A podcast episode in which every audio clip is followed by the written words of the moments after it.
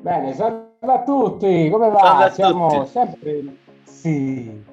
E quelli che stanno parlando, benvenuti in questa nuova puntata di questo podcast, a quelli che stanno parlando, scusate la ripetizione, sono due esseri umani che qui non ci piove. Io sono Marco. E io sono E.T. Ecco, Bruno. Benissimo. Abbiamo un telefono, no, abbiamo un citofono, ma di questo ne parleremo più tardi. Siamo Comedy Starter. starter. Esatto, tu, io dico Comedy Starter e tu dici solo Starter. Perché? Il Lego, no. Esatto, sì, l'ego che si fossilizza solo sull'ultima parte, diciamo, un eco... È la parte economico. più importante poi, chi se ne frega della comicità, basta che cominciano. Esatto, l'importante è cominciare, di nord si dice l'importante è partecipare, però esatto. appunto eh, siamo, diciamo, io voglio dirlo a sprombattuto, con squilli di tromba, siamo il primo eh, podcast che parla praticamente di eh, iniziare, su come si inizia la comicità e soprattutto che siamo i primi che segnaliamo eh, quale sia il primo, qual è il primo parco per un aspirante comico, sia l'open mic. Siamo i primi, Bruno.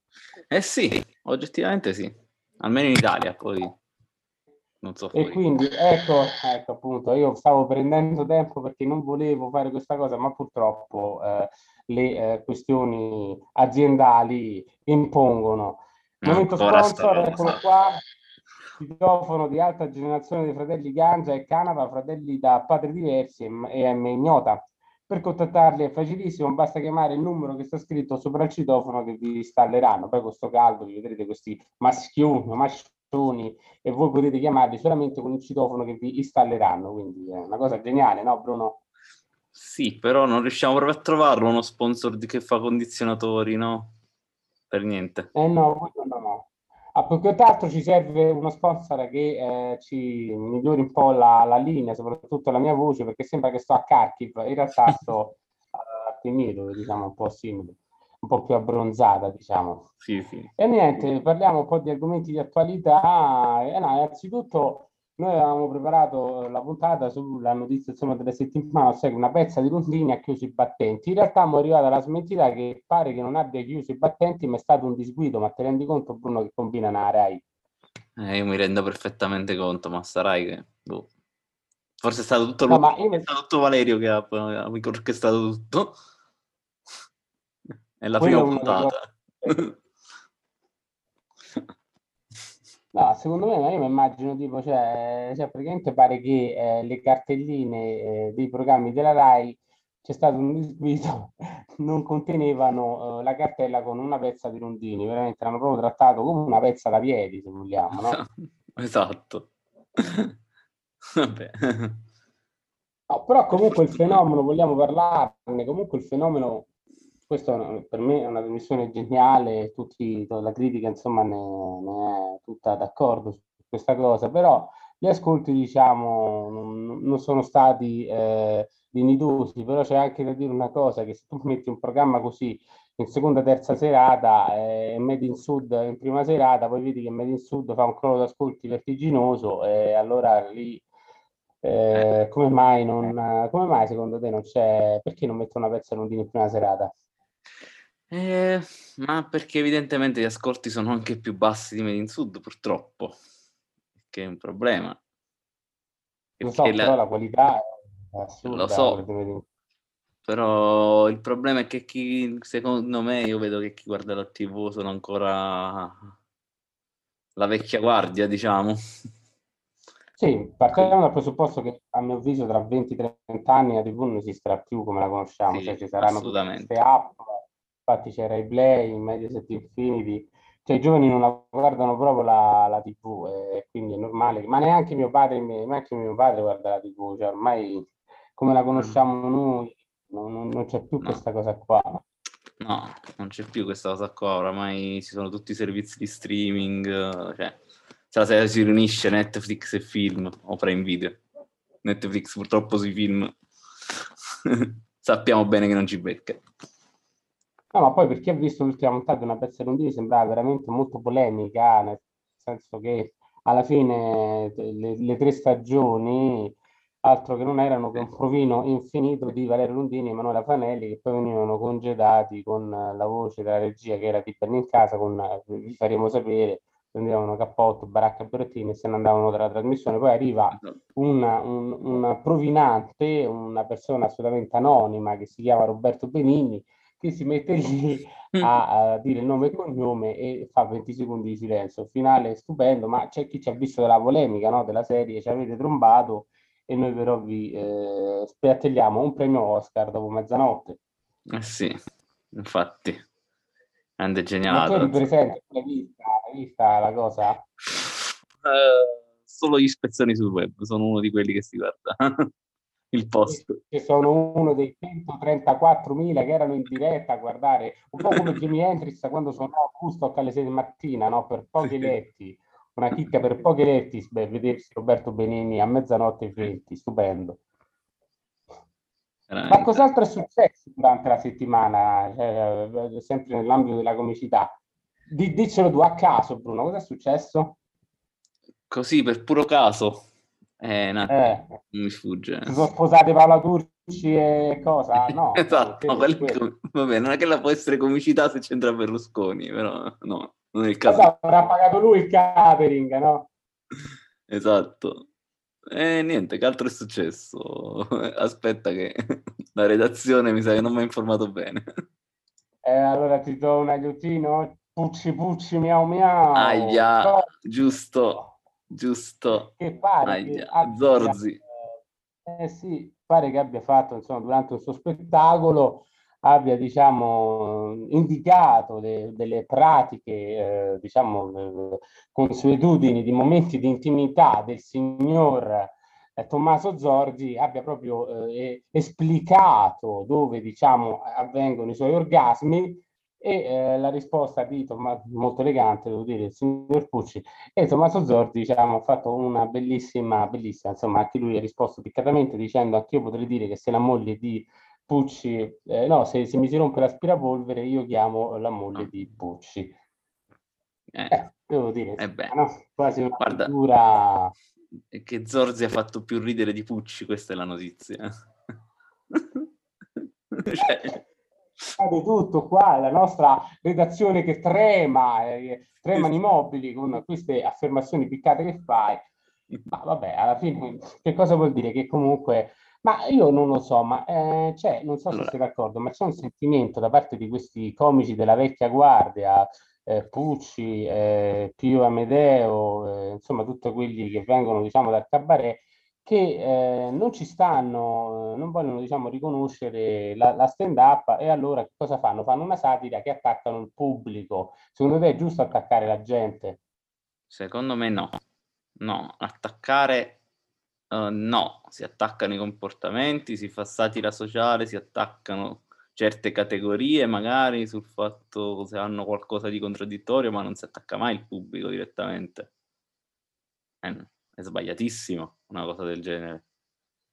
Ma sì, ma poi sai che c'è? Sembra quasi che, eh, stiamo comunque parlando di, di grandi comici eh, che hanno insomma contratti a Canale 5, hanno eh, comunque lavorato per Zelica, Colorado, insomma hanno fatto veramente la storia del cabaret anche per tutta Italia, però sembra quasi che non riescono a, a, stare al passo con i gusti del pubblico, che è vero che comunque il pubblico è molto più esigente, il pubblico può dire la sua in qualsiasi momento, io eh, recentemente ho saputo, insomma, c'era Di Carlo che si stava esibendo a Tolfa e uno del pubblico gli ha, diciamo, tolto quasi la parola e lui ha risposto a Malavoglia, ha detto ma perché parli. È vero che il pubblico c'è cioè, un po' così, eh, però mh, tutto sommato eh, che cosa può, si può fare? Nel senso cioè, c'è questo potere da parte del pubblico, però alla fine io voglio dire una cosa, il pubblico, questo potere del pubblico che tanto dicono questi cabarettisti, alla fine eh, vanno lì, pagano il biglietto, se morrono del cardo, c'è più che potere, sono sfigati, quindi voglio dire, esatto. se poi gli attacchi pure, bracci. Non è potere, cioè in realtà il pubblico sta lì a subirti, quindi tu devi saper rispettare il pubblico. Questa è una cosa che diciamo a chi inizia, eh, mi raccomando, rispettate il pubblico. Sono loro che giudicano il vostro andare bene o male, e vanno rispettati. Eh. Assolutamente. Sì, però diciamo, Sì, sì, rispettati, però diciamo che anche se il pubblico è un po', diciamo, frizzante, diciamo così, lì si vede anche l'abilità del comico, no? Della serie. Oh, esatto. Cioè, perché tanto non è neanche bisogno di essere troppo volgare col pubblico, perché basta che no. alzi il gomito e, e, gli altri ridono, perché comunque vedono che tu hai avuto sì. una reazione pronta e scattante alla, in realtà se, se riesci insomma... ad essere intelligente, che appi quello non abbiamo parlato, degli hecklers, eh, se, se sei una reazione intelligente, poi ti porti il pubblico dalla tua parte contro la persona che ti sta attaccando, quindi... Eh. Sì, esatto. è la forza del comico, non attaccare, ma avere la forza di portarsi il pubblico per attaccare chi ti sta attaccando. È un concetto un po' sì, complicato. No, però. No, no, è proprio così. Eh, il problema è questo, che comunque, ma sai, anche una, ho sentito dire da parte di questi comici, forse perché non riescono a, a stare al passo col pubblico e esatto. quindi magari si incolpa il pubblico perché il pubblico non li segue più. Mm, esatto. Eh, ma è un problema se non ti seguono più. Vuol dire che non stai facendo bene il tuo lavoro, molto semplice. Non è colpa del pubblico. Eh, eh. No, infatti, no. Ma eh, comunque come va la, la stand up? Comunque con, con il caldo comunque si... si cioè, continua, si, continua si voglia. Si Tanti.